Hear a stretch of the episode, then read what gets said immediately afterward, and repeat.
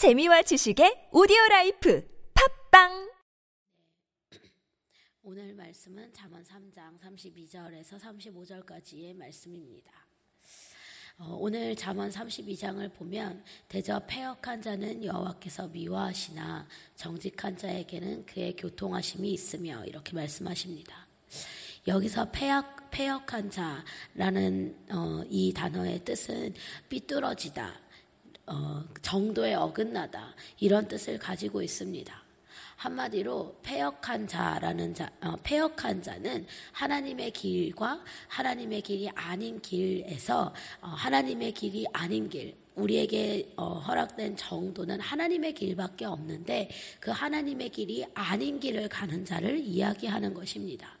그래서 이 패역한 자, 우리가 죄라는 단어의 그 원어도 관역을 어긋난 것을 이야기하잖아요. 관역에서 빗나간 것을 이야기하는데 이 패역한 자라는 단어의 뜻과 그 죄라는 단어의 뜻이 사실은 너무나도 비슷한 것을 볼 수 있습니다. 그래서 이 패역한 자는 어떤 자냐? 한마디로 죄인이라고 이야기할 수 있습니다. 삐뚤어진 자, 하나님의 길에서 어긋난 길을 가는 자, 그 관역에서 어긋난 자, 그 죄인은 그 죄를 여호와께서 미워하시나, 이 미워하시나라는 단어는 극에 달한 혐오감을 이야기하는데, 그런데 이 단어는 주로 우상숭배나 이방 풍습이나 거짓기도나 부정직한 거래나, 한마디로 이렇게 하나님이 기뻐하시지 않는, 하나님의 마음과는 다른, 하나님의 마음과는 반대되는 것이 있을 때 하나님이 이렇게 말씀하십니다. 이것들에 대하여서 하나님이 이렇게 말씀하십니다.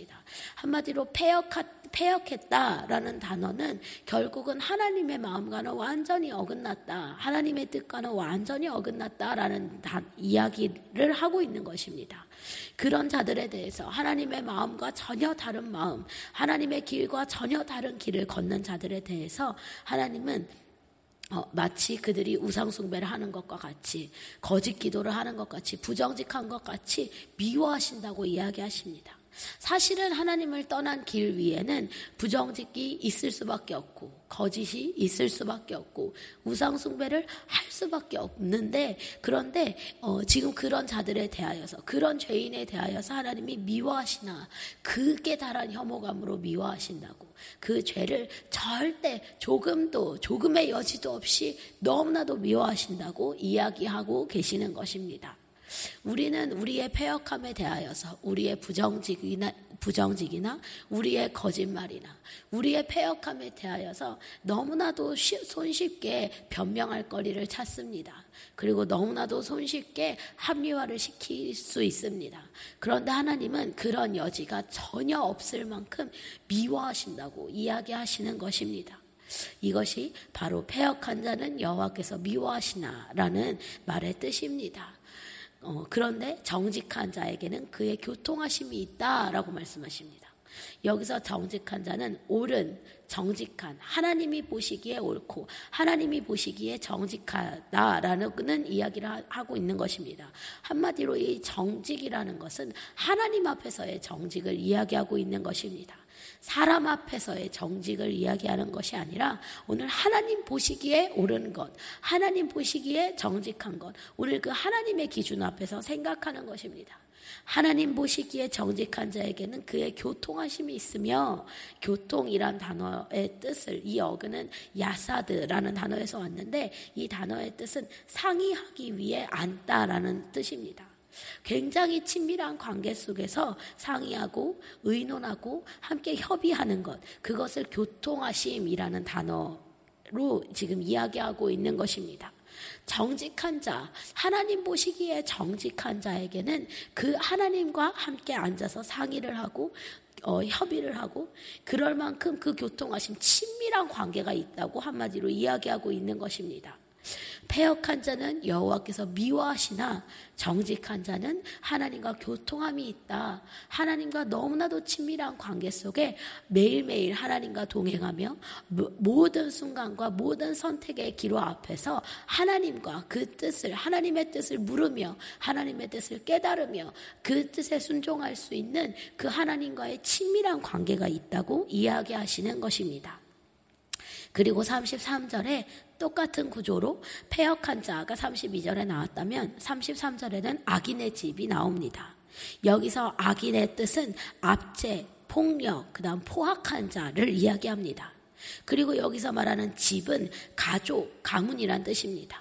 한마디로 포악한 자, 압제와 폭력과 폭력으로 포악한 자의 그 가족과 그 가문에는 여호와의 저주가 있거니와, 여기서 있거니와라는 단어는 목초지, 거처라는 뜻으로 지나가지 않고 그곳에 거주하는 곳을 이야기합니다. 한마디로 악인의 집에는 여호와의 저주가 그곳에 머무른다. 여호와의 저주가 그 가족과 그 가문에 살게 될 것이다. 이렇게 이야기하시는 것입니다. 그냥 있거니와 저주가 있다 정도가 아니라 저주가 그 가족과 그 가문 대대로 그곳에서 살 것이다 라고 이야기하고 계시는 것입니다. 그런데 오늘 이 악인은 32절에 패역한 자와 똑같은 그 위치에 있습니다. 이 악인이라는 자, 악인이라는 것, 압제, 폭력, 이 포악한 자라는 자, 이런 자가 누구냐? 바로 패역한 자다라고 또 이야기하고 계시는 것입니다. 하나님의 뜻에서 어긋나는 자, 하나님의 뜻이 아니라 자기의 뜻을 따라 사는 자에게는 그 압제와 폭력과 그 포악이 나타날 수밖에 없다고 또 이야기하는 것입니다. 한마디로 오늘 내 뜻 안에는 하나님의 마음과 같은 선한 것, 하나님의 마음과 같은 그 사랑이 있을 수 없다. 오늘 내 뜻을 주장하게 되고 하나님이 없는 삶을 살면 내 뜻을 주장하게 되고 내 생각을 주장하게 되고 그것이 옳지 않다 하더라도 그것을 끝까지 고수하고자 고집부릴 수밖에 없는 그 악인의 모습이 오늘 우리 모두에게 있다고 이야기하시는 것입니다. 그런데 그것을 포기하지 않고 거기서 돌이키지 않고 살면 그 집에는, 그 가족과 그 가문에는 여호와의 저주가 영원히 머무르게 될 것이다. 지나가지 않고 거주하게 될 것이다. 회개하기 전까지는 그곳에 거주하게 될 것이다 라고 이야기하고 있는 것입니다. 오늘 우리 가족 안에 왜 끊을 수 없는 죄가 있습니까? 왜 계속해서 죄가 되풀이됩니까? 그것은 누군가 한 명 그것에서 돌이키는 일을, 그 회개를 하지 않기 때문에 그렇습니다. 오늘 우리가 하나님 앞에 회개하면 하나님이 그 저주를 떠나가게도 하십니다. 그런데 오늘 무엇보다도 그 죄가 무엇인지, 그 죄의 본질에 대해서 절대로 하나님 앞에서 보지 않기 때문에, 끝까지 보고 돌이키려고 하지 않기 때문에 오늘 그 저주가 우리의 가족과 우리의 가문에 있다라고 말씀하고 계시는 것입니다. 그런데 이 의인의 집에는 복이 있다. 복이 있느니라. 이것이 얼마나 큰 소망인지 모릅니다. 거기서 떠나 오늘 의인의 길에 들어서면, 정직한 자의 길에 들어서면 복이 있을 텐데, 이 복이 있느니라 라는 단어는 미완료형입니다. 한마디로 끝이 없이 끝까지 하나님께서 인도하시고 하나님께서 보호하시고, 외적인 삶의 풍요뿐만이 아니라 오늘 우리의 삶에 하나님이 영원히 함께 하실 것이라고 약속하고 계시는 것입니다. 오늘 이 약속 앞에, 이 약속의 말씀 앞에 정직하게 반응하는 우리들이 되기를 소원합니다. 하나님이 패역한 자, 악인, 내 대해서 이렇게 무섭게 이야기하시지만 정직한 자와 의인에 대해서는 이렇게 하나님이 큰 소망을 우리에게 주고 계시는 것입니다. 그리고 똑같은 구조로 34절까지 이어집니다. 진실로 그는 거만한 자를 비웃으시며, 거만한 자라는 단어의 어근과 비웃으시며라는 단어의 어근이 루츠라는 단어로 똑같습니다. 오늘 이 루츠라는 단어의 뜻은 경멸하다, 조롱하다 라는 뜻입니다. 거만한 자는 거만하여서 무례하고 완고하고 경책을 거부하고 훈계를 싫어하는 자를 이야기합니다. 그런데 오늘 이 단어의 뜻과 하나님께서 비웃으시며 라고 할 때 이 비웃으시며의 단어의 뜻이 똑같은 것입니다. 한마디로 하나님이 거만한 자에게는 거만하게 대하시겠다라고 말씀하시는 것입니다. 그래서 오늘 우리가 이웃에게 어떻게 행하는가, 오늘 내가 내 옆에 하나님이 붙여주신 이 이웃들에게 어떻게 행하는가, 하나님 앞에서 하는가, 아니면 하나님이 없이 나의 뜻대로 행하는가, 내 생각대로 행하는가가 오늘 우리의 삶의 결과로 고스란히 돌아옵니다. 오늘 우리가 어떤 사람을 만나든지 하나님 앞에서 살면 오늘 그대로 하나님이 우리에게 갚아주실 것이요. 오늘 누구를 만나든지 어떤 상황 속에서든지 내 뜻대로 하면 오늘 내가 행한 그대로 나에게 돌아올 것이라고 하나님 말씀하고 계시는 것입니다.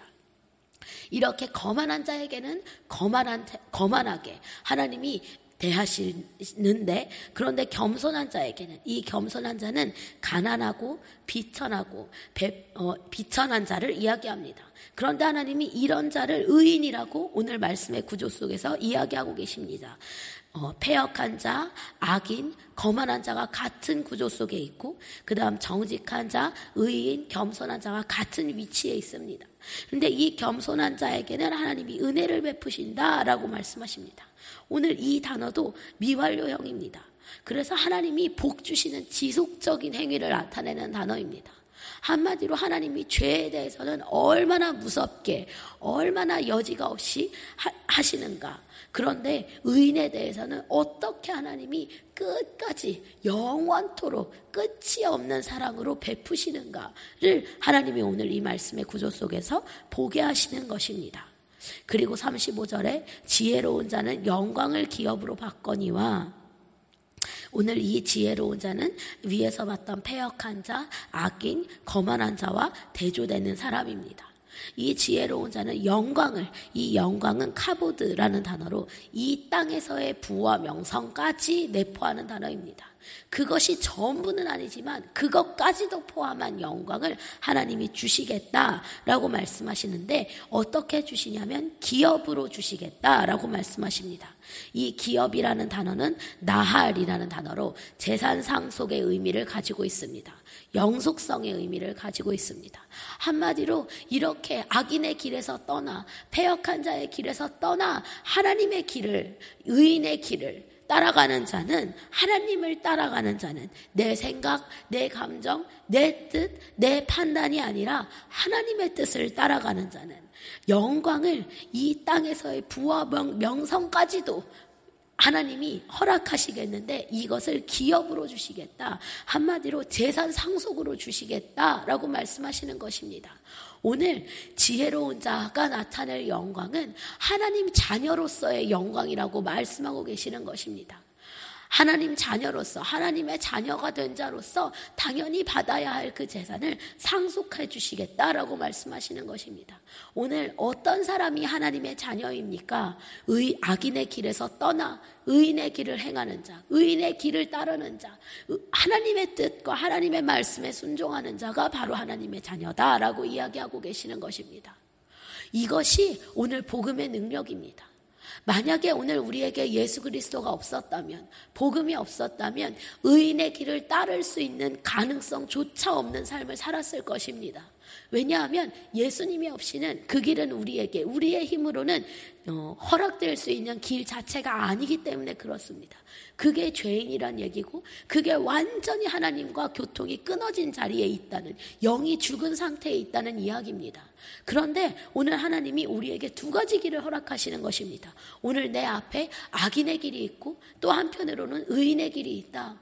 오늘 의인의 길을 가겠습니다 하고 주님 앞에 순종을 결단하기만 하면 예수님이 도우시겠다라고 말씀하시는 것입니다.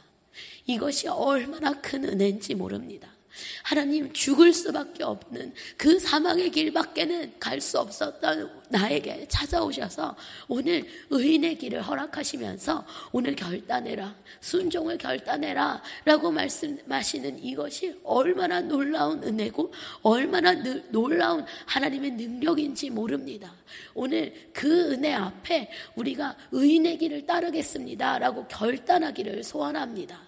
그렇게 결단할 때 오늘 예수님이 우리를 도우시겠다라고 말씀하시는 것입니다. 오늘 그때에서야 비로소 우리의 삶에 하나님 자녀로서의 영광이 나타난다고 말씀하시는 것입니다. 오늘 그런 지혜로운 자가 있는가 하면, 마지막에 미련한 자의 영다람은 수치가 되느니라. 이 영다람이라는 단어는 오르다, 높다라는 의미를 가지고 있습니다.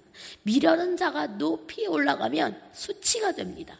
개인적 불명예, 수치가 찾아온다는 것입니다.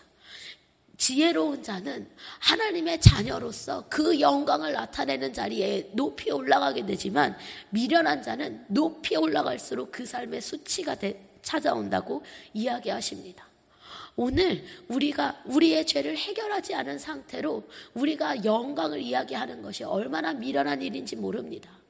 정말 가장 먼저 해야 하는 것은 우리의 이 죄, 이 악인의 길에서 떠나는 일, 거기서부터 시작해야 합니다. 그런데 그 길에서 떠나기 위해서는 우리는 어쩌면 낮고 낮은 자리로 내려가야 합니다. 그곳에서야말로 내가 어떤 길에 있었는지 볼 수 있기 때문입니다. 그래서 낮아지면 낮아질수록 우리를 통해서 하나님의 영광이 나타나겠다고 말씀하고 계시는 것입니다. 그런데 오늘 내가 나를 높이면 높일수록 그것은 나에게 수치로 돌아온다고 말씀하십니다. 오늘 이 말씀 앞에서 결단하기를 소원합니다. 하나님, 우리에게 두 가지 길을 허락하시니 감사합니다. 악인의 길과 의인의 길, 이 두 가지 길이 있다는 것이 얼마나 감사한지 모릅니다. 하나님, 그렇다면 이제 예수 그리스도를 믿음으로 의인의 길을 순종으로 걸어가는 우리들이 되기를 소원합니다.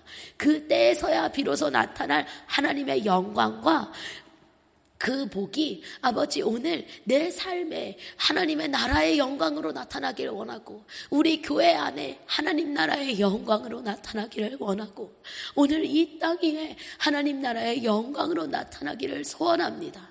하나님, 우리가 그동안 걸었던 악인의 길에서 이제는 돌이켜 하나님의 의인의 길을 걸어가기로 주님 결단하오니, 결단하는 자마다 하나님 나라의 영광이 그 삶에 나타나게 하여 주시옵소서.